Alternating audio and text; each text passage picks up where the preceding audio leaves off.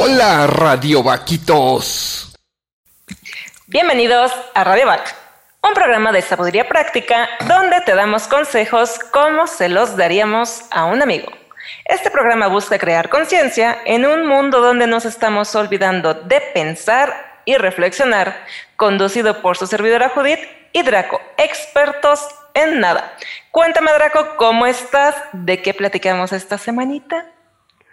Bien, muy bien, muchas gracias. Esta semana está interesante y eh, de hecho está muy interesante, más de lo que hubiéramos esperado, así que posiblemente esta sea la toma uno de un programa que habla de pornografía.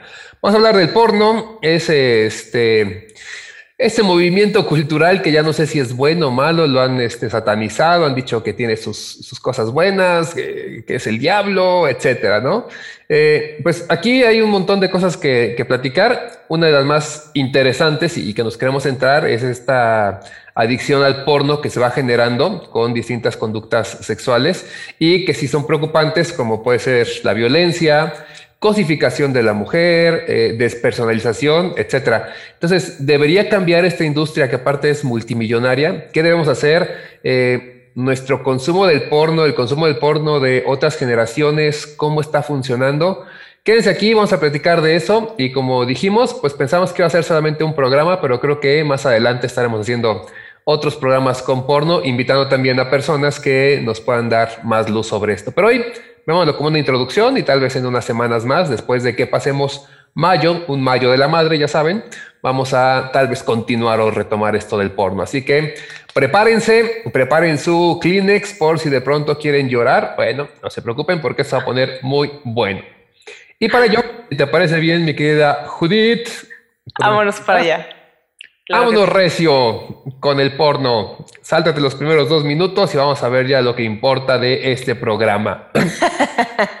Empecemos con la definición de pornografía. Según la Real Academia Española, saben que nos gusta eh, cernirnos a lo que dice la Real Academia, como una descripción inicial. Bueno, dice que viene de el francés, ulala, pornografía Espero haberlo pronunciado bien, si no franceses no me maten. Es un tratado sobre la prostitución. Es también dibujo o publicación obsceno. Y este de pornografía, pornógrafo, E, I, A, I, A, que es como viene siempre en la Real Academia. No nos dice mucho, pero también habría que preguntarse, eh, esta primera acepción tiene varias, y te comento las otras, cuando se hizo, porque dibujo o publicación obscena eh, entonces las películas, ¿qué pasó? Y eh, venía de un tratado sobre la prostitución. Entonces de ahí nace todo esto. Hoy en día también tiene otras excepciones como presentación abierta y cruda del sexo que busca producir excitación. Platicaba con Judith mientras estábamos preparando el programa que esto desgraciadamente, o no sé si usar la palabra desgraciadamente, pero también tiene muchas otras cosas que ver. El arte, por ejemplo, en algunos casos, eh, se podría tomar como pornografía desde este punto de vista. Algunas fotografías se podrían tomar como eh, este, pornografía. Eh, mucho material que en teoría no lo es, se podría tomar como pornografía. ¿sí? Hasta un libro de anatomía se podría tomar como pornografía, aunque le, agregan esto de que busca producir excitación, que también ese es un tema muy, muy complicado, pero bueno, estamos nada más en la parte básica. Espectáculo texto o producto audiovisual que utiliza la pornografía. Esto nunca nos dice nada, o sea, redundante. Pornografía es utilizar la pornografía, ándale pues. Y lo que ya decíamos, el tratado acerca de la prostitución, que es importante porque aquí nos damos cuenta que, al menos en la acepción de la Real Academia Española, prostitución y pornografía van de la mano, ¿sí? En la acepción. Tal vez ya hoy en día eh, se ha separado el camino en algunos casos, en otros sigue muy ligado y también sigue de otras cosas. Pero para eso vamos a hablar con nuestra historiadora experta en el tema que estuvo investigando sobre eso. Así que señora, si de pronto encuentra ahí en el navegador de Judith cosas que no debe, es porque estaba investigando. Sí, espero que me mando mi navegador en los próximos meses porque le van a aparecer cada cosa, pero todo es con fines científicos. Sugerencia para los que están buscando también con fines científicos para una tarea utilicen la navegación segura, la navegación secreta de los este, distintos browsers que tengan. Pero bueno. es un tip de su amigo. Yo creo que yo ya muy señora, como es literal con términos y con fines científicos, eh, que se vaya. Este, pero bueno, em, antes de empezar con la historia, vamos a tratar el tema desde un punto de vista neutral. No queremos satanizar de si es malo, si es bueno, no somos quienes para decir si es malo, si es bueno. Y vamos a intentar tocarlo con pinzas y sobre todo con mucho respeto. Obviamente sí vamos a decir lo que pensamos, pero pues para que sepan. Y que obviamente si tienen a sus niños ahí cerca, pues tapen los oídos porque es probable que escuchen palabras para adultos. O no se los tapen tampoco porque algo que veremos es que los niños ya tienen un acercamiento muy temprano, muy, muy temprano a la pornografía. Entonces, más que estar tratando de ocultarla, hay que hablar con ellos, hay que ver qué es lo que están haciendo, hay que ver qué es lo que ven de pornografía y más allá de espantarnos, espantarnos no va a funcionar este, para solucionar las cosas.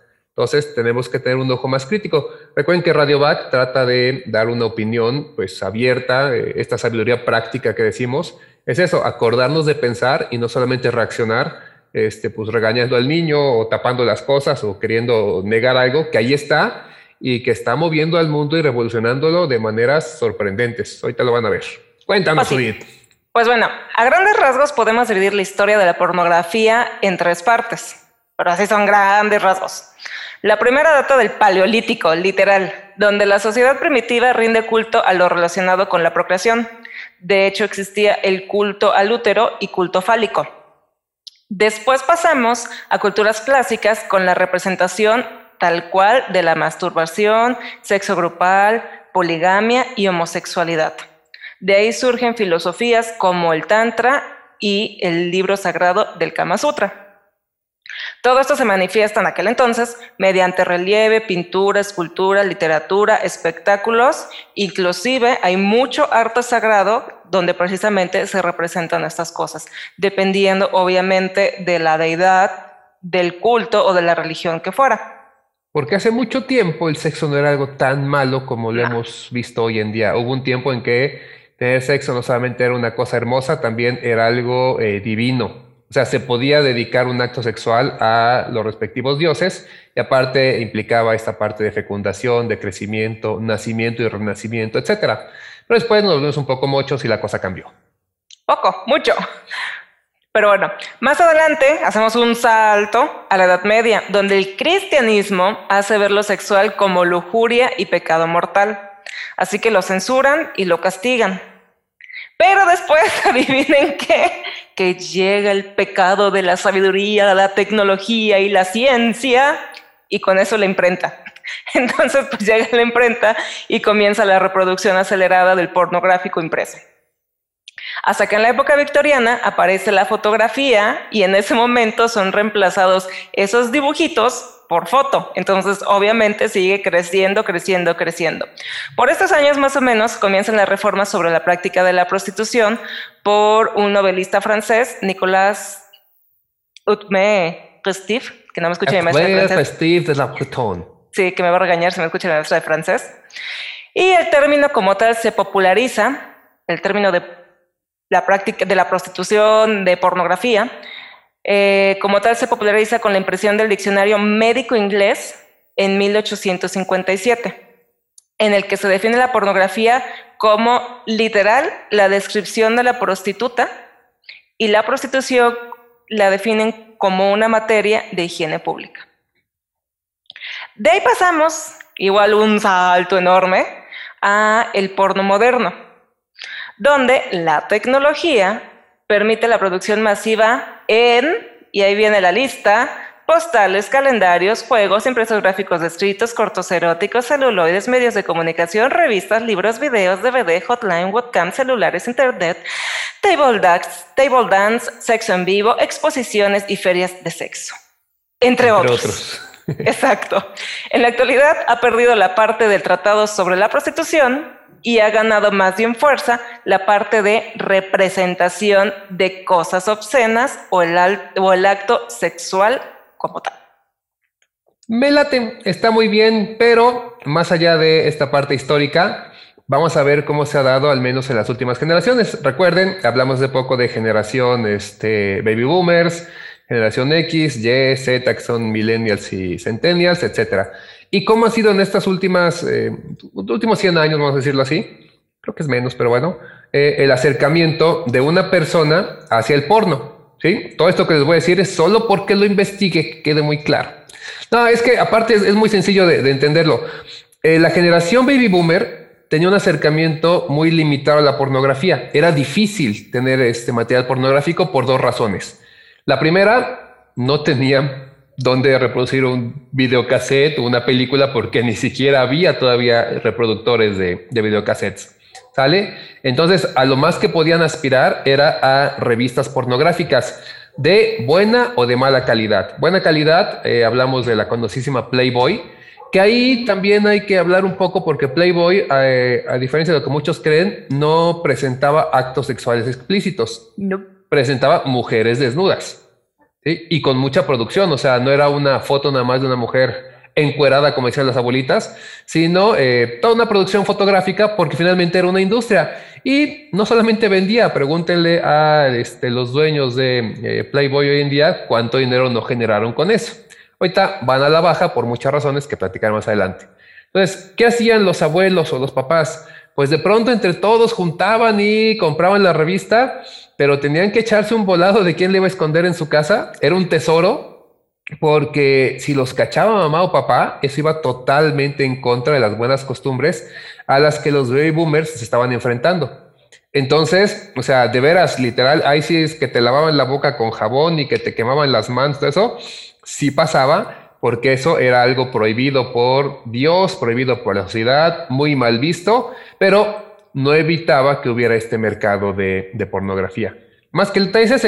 Ahora, ¿qué pasa? Piensen en eso, un baby boomer tenía en el mejor de los casos, así estoy exagerando, pero en el mejor de los casos, unas 100 revistas pornográficas. Que podían. porno de calidad, como hablamos de un Playboy, a un porno ya de una calidad muy baja, pero más, más puercón, más cochino. Ahí sí con fotos explícitas o dibujos explícitos o historias eróticas explícitas que también entran en la descripción, de pornografía. De ahí venimos los generación X donde no hay una apertura mayor a la pornografía, pero ya empezamos a ver que también esta, eh, esta idea de poder acceder al porno se va dando hasta en la televisión con algunas escenas medio subiditas de tono.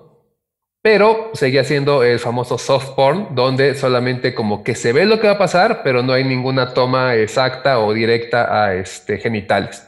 Y había más revistas, empezaba a haber una mayor producción de revistas y ya por ahí había algunos sitios pornográficos cuando nace Internet. Internet nace con pornografía y algo importante en lo histórico es que la pornografía ha dictado un montón de cosas en tecnología. Cuando hubo el cambio de este CD y DVD o de VH, no, perdón, de DVD y Blu-ray o de este VHS y beta, quien definió eso fue la industria pornográfica. Y no porque ellos dijeran y les preguntaran, es porque dijeron, nosotros vamos a seguir usando VHS. Y la gente necesitaba sus videocaseteras para ver el porno, entonces se fueron por el VHS. Y así han definido un montón de cosas. y es la industria, y muchas veces cuando hablamos de la industria del porno, pensamos en tres señores que están ahí maquiavelando. No, o sea, cada industria por su lado, pues es lo que se hacía. Esto es lo que se vende, esto es lo que hay, pues es lo que compraban. Eh, la generación eh, X, como les decía, tenía el ya, tenía acceso a estas películas. Salieron los primeros videoclubs, donde era la cosa más extraña, porque llegabas por tu película, la que querías. No hablo de películas porno normales.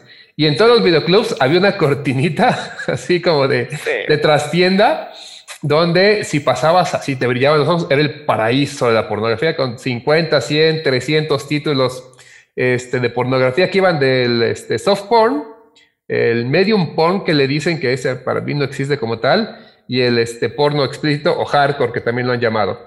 Entonces, eh, pues ya si eras un chamaco puberto que no habías cumplido los 18 años, comprabas, no comprabas, alquilabas cinco películas que ni ibas a ver, y ahí entre esas metías una, agachabas la cabeza y decías, ¿no?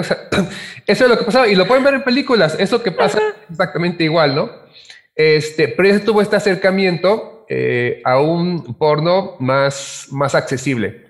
Y bueno, lo que es la millennial, la generación millennial, tiene un acceso total, puede bajar una película en este HD 4K que mucha gente dice que no se recomienda porque es demasiado detalle. Entonces, este, todo esto ya es algo así de tengo mucho acceso y eso es un problema porque tanta pornografía también está convirtiendo en algo que nos está causando una adicción y un recableado en el cerebro en el que la gente pues está empezando a cambiar su modo de vida. Los centennials ya están teniendo problemas con la pornografía y el problema, lo hablaremos más adelante, es que ven tanto porno que su cerebro ya, ya cambió, ya la plasticidad cerebral cambió mucho y ahora los centennials, o sea, chavitos, están teniendo muchos problemas, por ejemplo, de erección. Y eh, gente como los que están en Japón, ya no les interesan las relaciones sexuales porque ya no las necesitan porque tienen porno. Entonces todo esto ya da una afectación social que es bastante complicadilla, pero bueno, eso lo platicamos en un recto más. Que Judith nos cuente sobre lo que es la sociedad y la ciencia del porno. Nuestra científica Judith nos va a hablar sobre ciencia y sociedad. Yo que sé, no soy científico. Por ahí decían que prácticamente se puede ver la historia de la sociedad mediante cómo ha sido el erotismo en cada una de estas épocas. Y precisamente vemos esto en la interpretación de la interpretación de dichas representaciones sexuales ha sido variada desde lo divino que hemos tenido hace muchos años o artístico hasta lo obsceno y depravado que desde mi ya siento esa señora, hay muchas cosas que hay ahorita y lo que viene mejor ni me lo quiero imaginar. Recientemente han aparecido técnicas entre los chavos, como el sexting, sexteo o sexting, donde se toman fotografías o videos con desnudo parcial o total, en posiciones o encuentros sexuales explícitos y los envían por mensaje. Ese clásico que cada rato dicen, send nudes, o sea, manden fotos encueradas o para el resguardo personal. Y ahí es donde decimos, bueno, entonces esto es pornografía o no es pornografía. Y es complicada la conclusión, es lo que platicábamos, o sea, porque desde la descripción exacta de la Real Academia, sí es sí, Claro. Pero desde otros puntos de vista, mucha gente dice que no lo es, ¿no? Entonces, pero bueno, de que no es una este, actividad digamos, normal de las generaciones anteriores es un hecho. La tecnología les trajo a los chavos nuevas formas de eh, explorar la sexualidad, pero desgraciadamente también nuevos problemas y más graves, porque luego esos videos, esas fotos, ¿Dónde acaban? En malas manos y se convierten en un problemón. Ha habido muchos casos de mujeres que terminan suicidándose por la presión social de que subieron un video, que aparte, pues, como se dice coloquialmente ahora sí, muy su cola, ¿no? Cada quien hace lo que quiere. El problema es que en el porno tenemos una evaluación muy cruel, muy, muy purista, muy todos jugamos al yo jamás he visto porno y por eso yo puedo decir que eso está mal. Y entonces no está ayudando. Tal vez de veras los papás sí entiendo que no hayan visto porno, pero seamos sinceros, es porque no podían, no había tanto como ahorita, no porque no de pronto quisieran. Y sí debe haber, hay un número muy bajo de porcentaje mundial que no ve porno, por la razón que sea, pero el 90 y mucho por ciento sí lo ve, o mejor dicho, sí lo vemos. O, lo ven, o lo hemos visto, o demás, porque también estaba viendo un estudio donde precisamente contaban el caso, es un psicólogo con especialidad en sexualidad español, que estaba viendo un estudio que precisamente era un chavito de no sé cuántos años que estaba buscando Minecraft, pero alguien, una morra que se dedica a influencer que sí enseña un poquito más de piel, hizo una colaboración y, y publicó algo en YouTube relacionado con Minecraft. Entonces tienes a un niño de, ¿qué te gusta? 8, 9, 10 años que está buscando videos de Minecraft porque es lo que le encanta jugar y de momento, ¡zas! sale esto cargado de contenido sexual. Pero bueno, nos estamos yendo por otra parte. Vámonos a lo económico. En el 2019, sí, el kichin kichin, en 2019, The Daily Beast dio a conocer el salario de una actriz porno en Estados Unidos. Que es la pobrecita apenas si gana el mínimo. Como yo apuesto por 2.500 quincenales. Claro, pero dólares. Pasado a pesos mexicanos, en promedio es entre 17 mil y haciendo la conversión 53 mil 600 pesos mexicanos. Se acabó, cerramos Radio Back, me voy a Estados Unidos, ahí nos vemos. que Dios te bendiga. ahí les mandaré dólares. En el caso de México, pues como siempre es una realidad completamente distinta, ya que muchas filmaciones se hacen de forma clandestina, sin locaciones fijas o casas productoras, generando el magnánimo sueldo de 10 mil pesos mensuales.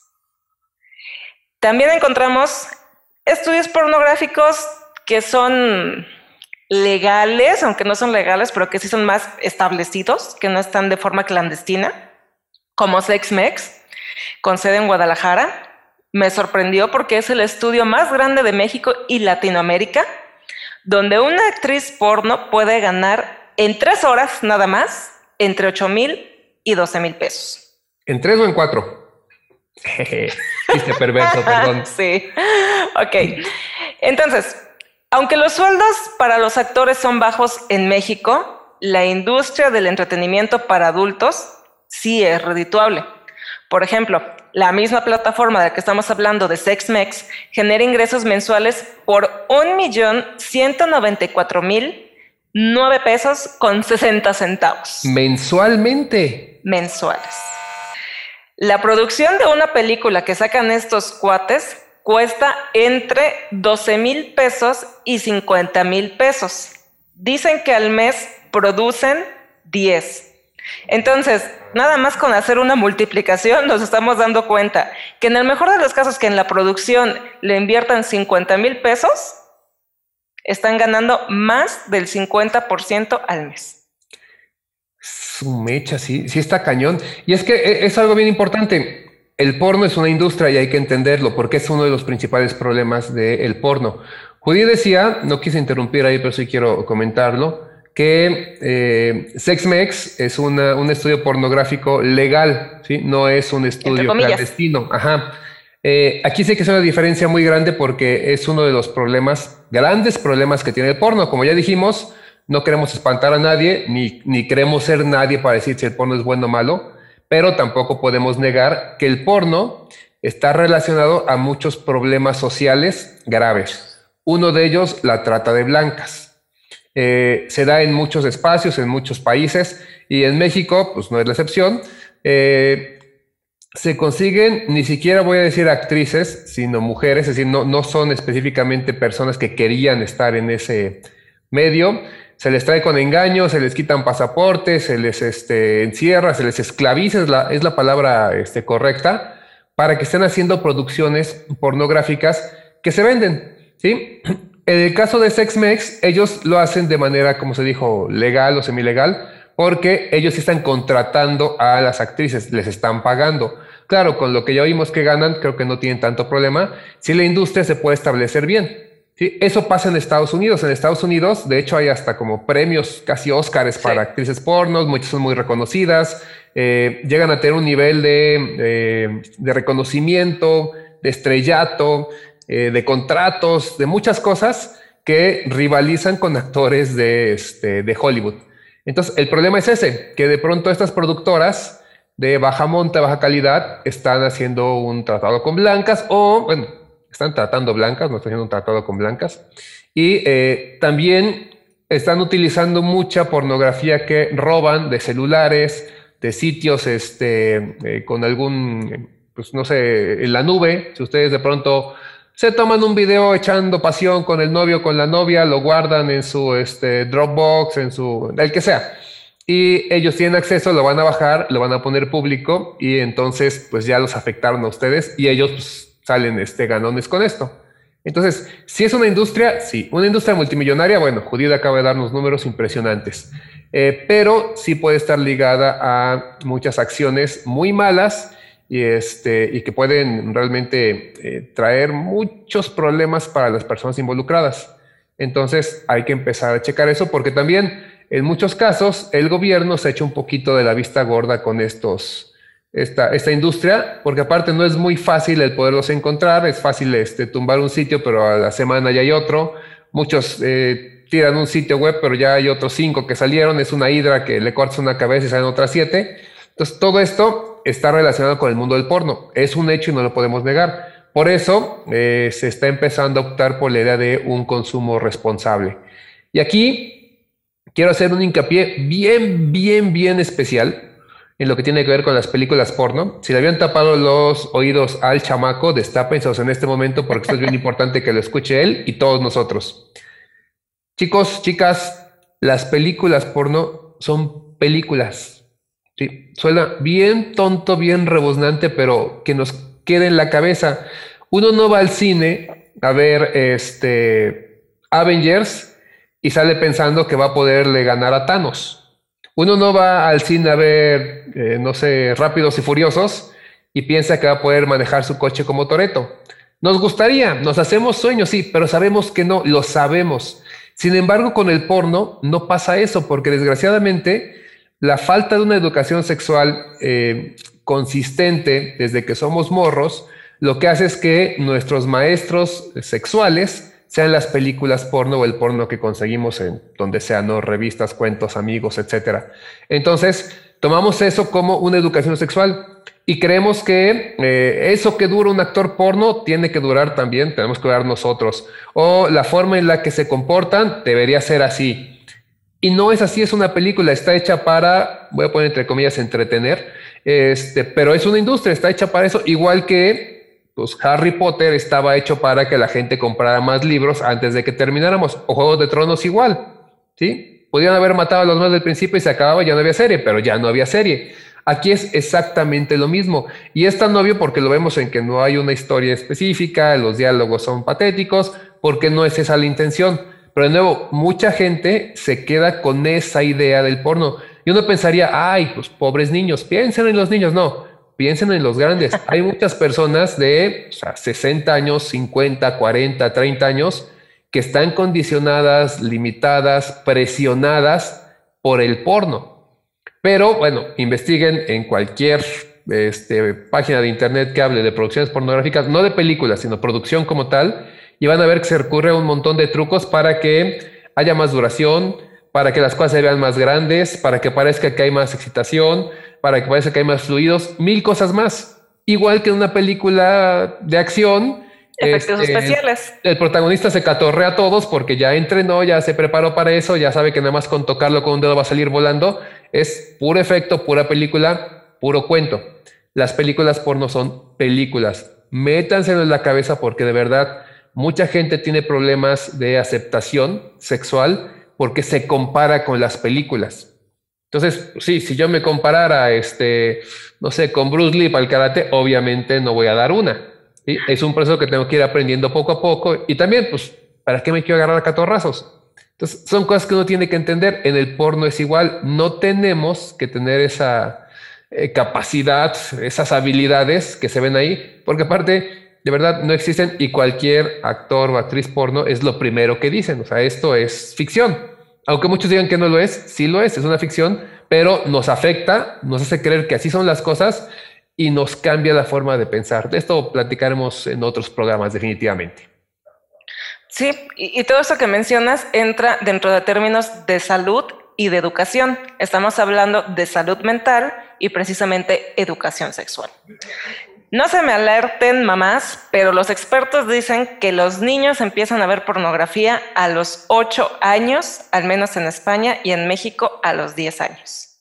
Quizás en México y en el resto del mundo sea un poquito más, un poquito menos, pero al menos están súper chavitos. Yo recuerdo que a esa edad yo seguía viendo caricaturas. Pero bueno. Aparte, 8 años significa que estás en segundo, tercero de primaria. Exacto. O sea, hablándolo así generalmente, en quinto año de primaria, es decir, cuando tienes 11 años, es cuando al menos el sistema educativo mexicano comienza a hablarte de genitales masculinos y genitales femeninos. Todavía no te hablan del acto sexual, sexualidad, género, nada, nada más están hablando de eso. Entonces, para que veamos que desde antes de que la escuela, no estamos hablando casa, la escuela, ya le haya enseñado al niño esas cosas, unos 3, 4 años antes, el niño ya está buscando ese tipo de información o tuvo su primer contacto con el porno.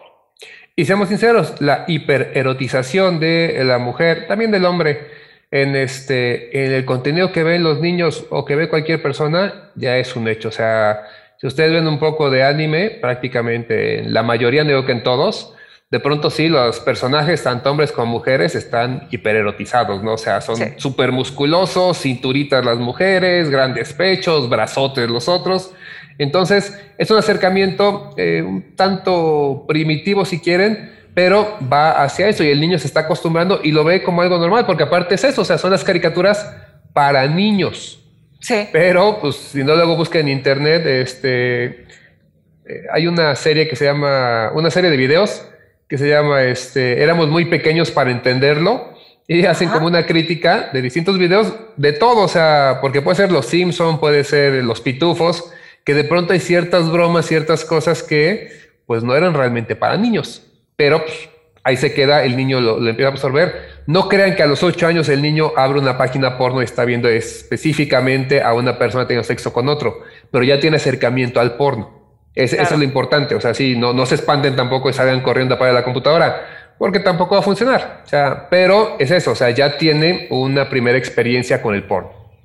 Y cual sea el caso, esto genera un problema porque precisamente como lo decías, como cualquier película, necesitamos tener un criterio maduro para saber que lo que estás viendo en pantalla está muy alejado de la realidad y de lo que es lo sano como mencionabas, vamos a ver Avengers, sabes que no vas a poder vencer a Thanos. Vamos a ver una película súper melosa y romántica y sabes, o deberíamos saber que en la vida real el amor no es así. Estás viendo una película porno y si ya tienes el criterio, sabes que las cosas en el acto sexual como tal no son como lo estás viendo en una película pornográfica. Y bueno, eh, asimismo el porno muchas veces está sustituyendo la educación sexual en los jóvenes. Y esto favorece problemas como depresión, ansiedad y violencia. Depresión, ¿por qué? Porque yo no puedo tener lo que ellos tienen, yo no tengo las medidas que ellos tienen, yo no sé hacer lo que ellos tienen y muchas veces lleva a la violencia porque en las películas pornográficas, en muchas, y hablándolo como tal, muchas veces sí está el este, ay, te doy un golpe, ay, te pego, ay, lo que sea, que hay que medir hasta dónde sí y hasta dónde no. Sí, te domino, te violento, te humillo, pero de nuevo, es, es una película. Exacto. Ahora, la bronca es que las películas cada vez están empezando a producirse más porque el público la está consumiendo, entonces es un ciclo vicioso que debemos de cortar. Eso sí es un hecho porque estamos hipersexualizando a, sexualizando a los niños, este, porque por lo que yo veo en una escena no funciona, mi cuerpo, tanto como mujer como hombre, no cumple con esas proporciones. Ya decíamos, las mujeres con pechos muy grandes, cinturita, pompotas, los hombres, pues todo lo demás. Y también nos lleva, en el término de violencia, hacer relaciones como la de una mujer con un escote muy pronunciado está pidiendo que abusen sexualmente de ella, lo cual la neta no es así. Y por otra parte, lleva al otro extremo que finalmente, hombres, con la pena, vamos a decirlo sin tapujos, si a su morra o a la morra le gusta que sí le den hasta por donde no hay para llevar, déjenla en paz porque está siendo libre sexualmente. Y no por eso la sobajen al término de eres una puta, eres una cualquiera y demás. Y si de plano, mijito, el cerebro no te da para entender la libre sexualidad de tu pareja, llega al otro lado. Porque sí puedo ver porno y sí me gusta y lo disfruto y todo lo demás, pero muchas veces quiero ver nada más ese tipo, perdón por la palabra de putas allá, pero en mi casa quiero este, una santa, aunque después le ande poniendo el cuerno a la esposa, a la novia, con medio mundo. Y, por eso se da, o sea, porque muchas veces al no tener una, un criterio de lo que queremos, de nuevo nos acaba educando el porno, porque ahorita decimos, no, es a los niños, pero todo el mundo se ha ido educando con el porno a través de distintas épocas y entonces no, no tenemos educación sexual, no platicamos con la pareja y pues creemos que hay que actuar como se ve en las películas. Y la neta no funciona así. Necesitamos mucha, mucha educación sexual que las escuelas no están dando y que muchas veces la religión nos está queriendo eh, tapar los ojos. Entonces, los que ahorita son padres, chequen eso con sus hijos. Y que no es de pena. Yo creo que mucha de la pena de los padres es porque ellos mismos no saben de sexualidad. O sea, no lo han investigado, no lo han estudiado, no. Eh, hay un estudio por ahí de un alto porcentaje, no recuerdo exactamente cuál, que no puede identificar este, partes específicas en la anatomía, eh, los genitales de una mujer o de un hombre, no saben cuáles son. Y a veces es el hombre en el hombre mismo y la mujer en la mujer misma, o sea, ni siquiera es en el este sexo opuesto. Entonces, si ni siquiera podemos identificar dónde está cada cosa, qué es, cómo se llama, entonces, pues, ¿cómo vamos a hablar con los niños de aspectos de sexualidad? Y el niño va a tener en algún momento, pues, ciertas necesidades sexuales naturales y al no encontrar una educación que le diga cómo hacer las cosas, lo que encuentra a la mano es lo que va a utilizar y se va a malformar en su cabecita el cómo tienen que ser las cosas, que nos lleva a esta violencia, a esta mala interpretación. Y de lo que sea Judith, sí, y si tú en lugar de ser el hombre que este, no soporta tener a una mujer que sabe lo que quiere, eres la mujer que sabe lo que quiere, y tu hombre se espanta, pero tu hombre no tu pareja, este, mándalo al diablo. Pero mándalo al diablo ya te estás tardando. si lo que me oyes y pasan cinco segundos lo has hecho, te estás tardando porque realmente entonces no tienes a una, una pareja que te respete por lo que eres y por lo que quieres. Es alguien que nada más tiene una muy mala idea de lo que es la sexualidad y que a la postre les va a salir muy mal a los dos, te lo puedo asegurar. Si no, ahí me escribes en 10 años y me cuentas si era cierto o no.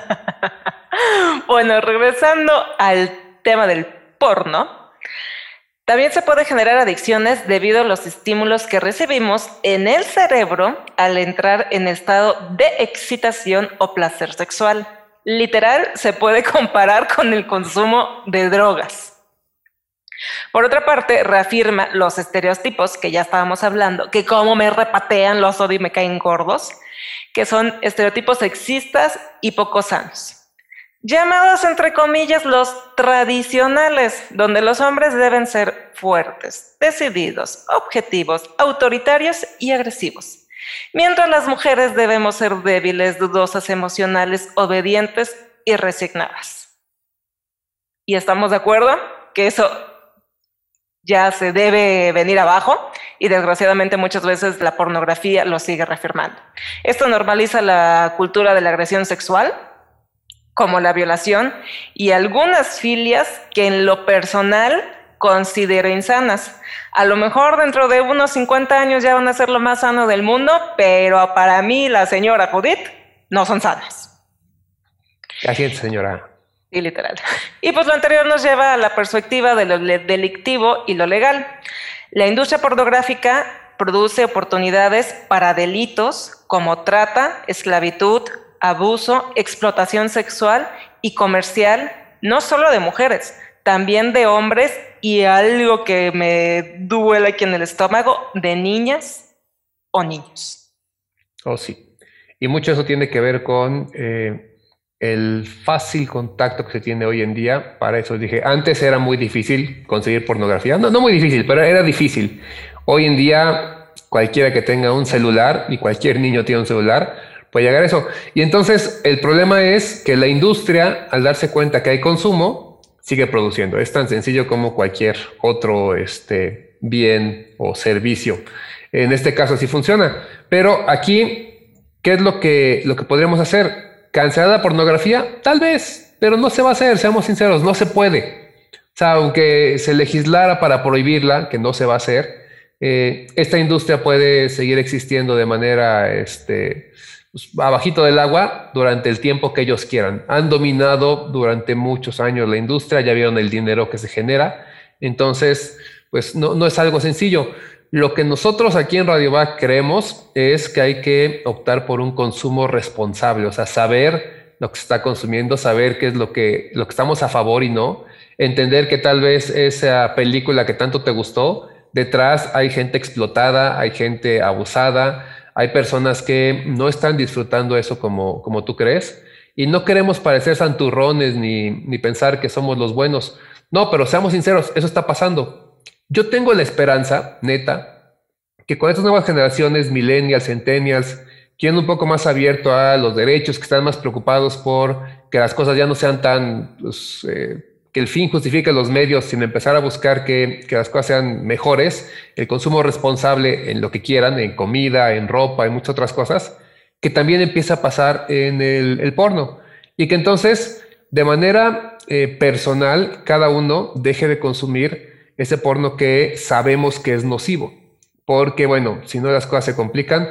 También la industria sabe y, se aprovecha de eso. Estaba leyendo un este, artículo que decía que hoy en día se ha puesto muy de moda el porno en el que se supone que hay este, relaciones entre familia, ¿no? La mamá con el hijo, el papá con la hija, cosas por el estilo. Eh. No son ciertas porque es película, pero...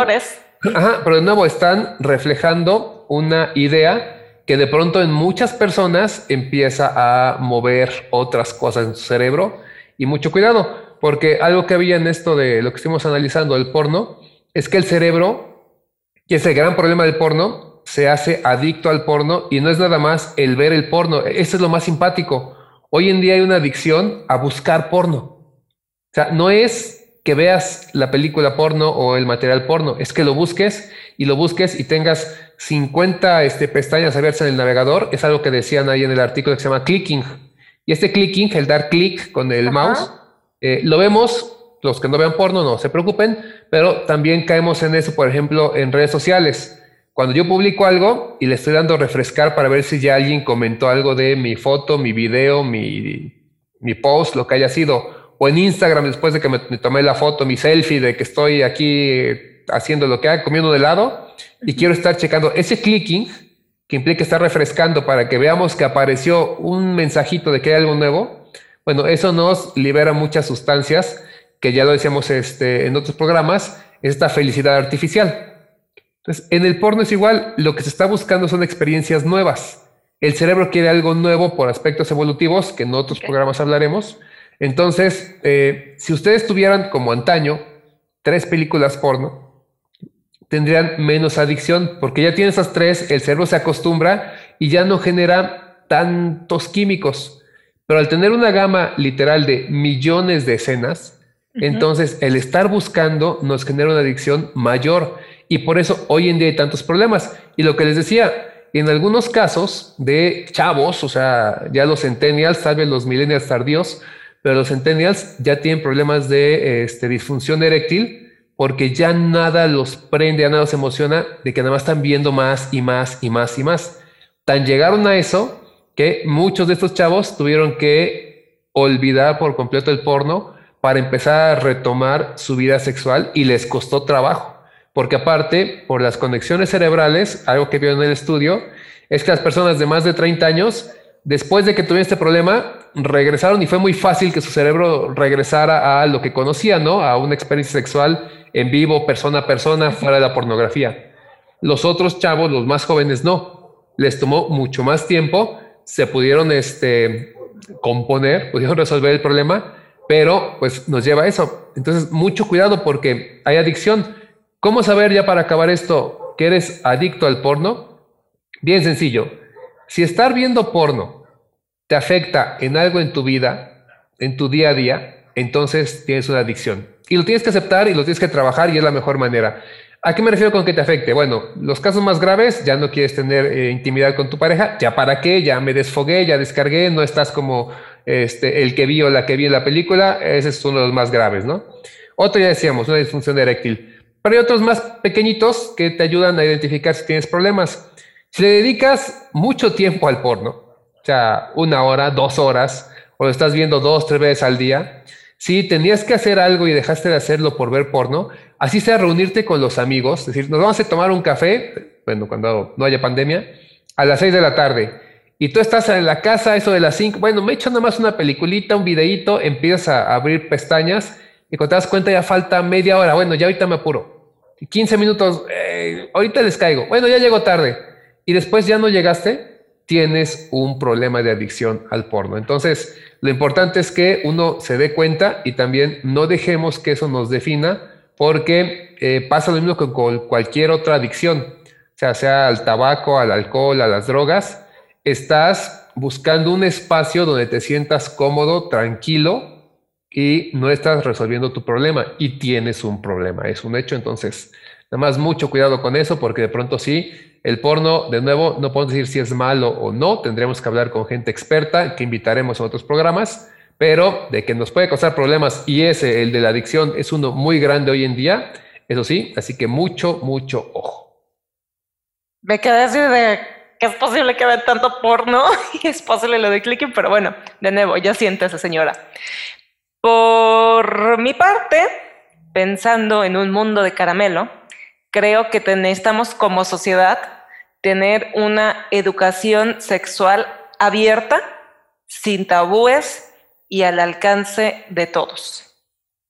¿Esto cómo lo logramos? Recuerden que la educación inicia desde casa, porque muchas veces le queremos dejar esos temas escabrosos a la escuela para que las maestras sean quien, se lo, si quien lo explique, no nosotros. Entonces, no, recordemos que todo eso inicia y que somos seres sexuales desde que nacemos. ¿Sale? Em, si logramos tener esta educación sexual buena, de calidad, vamos a poder lograr tener o querer o pedir, demandar contenido de calidad. Entonces vamos a tener una música, película, libros en general, entretenimiento que sea más ético, más feminista, menos machista y más variado. Y pues como individuos, nuestro deber social es hacer consumo responsable dentro de lo que existe. Ya lo mencionaba Draco. Tener un consumo responsable de dónde consumimos pornografía, de dónde sí, de dónde no. Sé que es muy fácil decir, no quiero pagar, entonces voy a buscar las cosas gratis, pero hagamos ese análisis de conciencia de que si es gratis, hay de dos o viene de una dudosa procedencia o el producto eres tú, entonces tal en anuncios, publicidad y demás. Entonces, fijémonos bien en qué es lo que estamos consumiendo. Y otra cosa que tenemos súper entender es que el porno no es el manual de instrucciones que debe regir nuestra sexualidad. Y eso que nos quede muy claro tanto a hombres, mujeres, ellos, ellas, ellas, porque nuestros encuentros sexuales no deben ser así y si no estamos así como esas personas, no debemos sentirnos mal. ¿Sale? Ok, y yo ya nada más, también para cerrar, lo que sabemos, casi todos los problemas de la humanidad se resuelven con educación. Pero, pues para dar educación a los más pequeños, a veces tenemos que educarnos también nosotros. Entonces, pregunten, investiguen, visiten a sexólogos, chequen libros sobre eso, porque de pronto eh, la neta, háganse esta pregunta. Lo que yo sé de sexualidad hoy en día es porque lo investigué en una fuente, llámese libro, confiable, porque hablé con alguien profesional o porque yo me fui educando a cómo fui entendiendo las cosas. Porque si es así, entonces por eso es por lo que tenemos un gran problema con la sexualidad y con el porno. Y en la medida que estemos más abiertos, lo entendamos mejor, esto se va a ir reduciendo. Y recuerden, las películas porno son películas, ficción, no, que, no sea ese su maestro, por favor. Así es. Y pues ya tendremos después porno 2, porno 3, porno 4, porno lo que vea, porque este tema da muchísimo, muchísimo para hablar. Y recuerden que les damos consejos como se los daríamos a un amigo. Así es. Y sí, como dice Judith, más adelante eh, me gustaría invitar a este, conocer a una amiga ya aquí ha estado, que es sexóloga, que nos amplíe sobre el tema, también algún sociólogo, porque esto es algo que se ve desde muchos, muchos puntos de vista. O antropólogo. Nuestro interés, ajá, nuestro interés es conocerlos en su mayoría todos para traerlos aquí. De nuevo, nosotros no podemos decir que está bien, que está mal, no tenemos las tablas para hacer eso. En creo que muy pocas personas las podrían tener, pero entre más informados estemos, mejores decisiones podemos tomar. ¿Vale? Este, bueno, con esto acabamos nuestro programa del día de hoy sobre porno. Más adelante lo retomaremos, pero iniciamos mayo, un mayo de la madre. Y en este mayo de la madre vamos a estar platicando precisamente de todo lo que tiene que ver con no solo nuestras queridas y lindas progenitoras, no solo nuestra madrecita santa y chula, sino también aspectos como la decisión de quiero ser madre, quiero ser padre, que también tiene que ver con eso, qué tanto está sufriendo hoy en día una madre por lo que pasa. Eh, una madre joven, una madre ya con hijos que ya se graduaron y tienen otros hijos, etcétera. No nada más festejar a la madre por lo que es o por lo que cuentan o esas citas con imagen bonita que aparecen los 10 de mayo, sino entender la gran friega que hay detrás de todo esto y tal vez así pues poder forjar eh, nuevas ideas en cuanto a la maternidad. ¿Vale? Agradecemos también en esta ocasión a Binary Concept, una empresa de diseño gráfico, producción multimedia y diseño web. Este, ellos han hecho la imagen que nosotros eh, tenemos aquí en Radio Back. Les agradecemos y eh, tanto su patrocinio como la recomendación para quien quiera, si de pronto vas a iniciar un negocio, si necesitas una página web, si tu logotipo no te convence, si tienes un aeropuerto, por ejemplo, que vas a curar y quieres un logo bueno, o sea, pero de veras bueno, eh, tal vez si te cobren más que 3 mil pesos, que es lo que dicen que cobraron por el de este aeropuerto, pero te aseguro, te aseguro que va a quedar mucho mejor. Pero bueno, gracias Binary Concept. Muchas gracias y recuerden aplicar el like y seguirnos en nuestras redes sociales. En Instagram estamos como radio.back, en Facebook estamos como radioback2. YouTube, Spotify y Apple Podcast estamos como radioback. Muchas gracias a los que escucharon el episodio anterior de Centennials. Suscríbanse en las distintas plataformas y toquen la campanita en YouTube para recibir aviso cada vez que subimos material nuevo. Gracias por escuchar y recuerda, prende tus alas porque naciste para volar.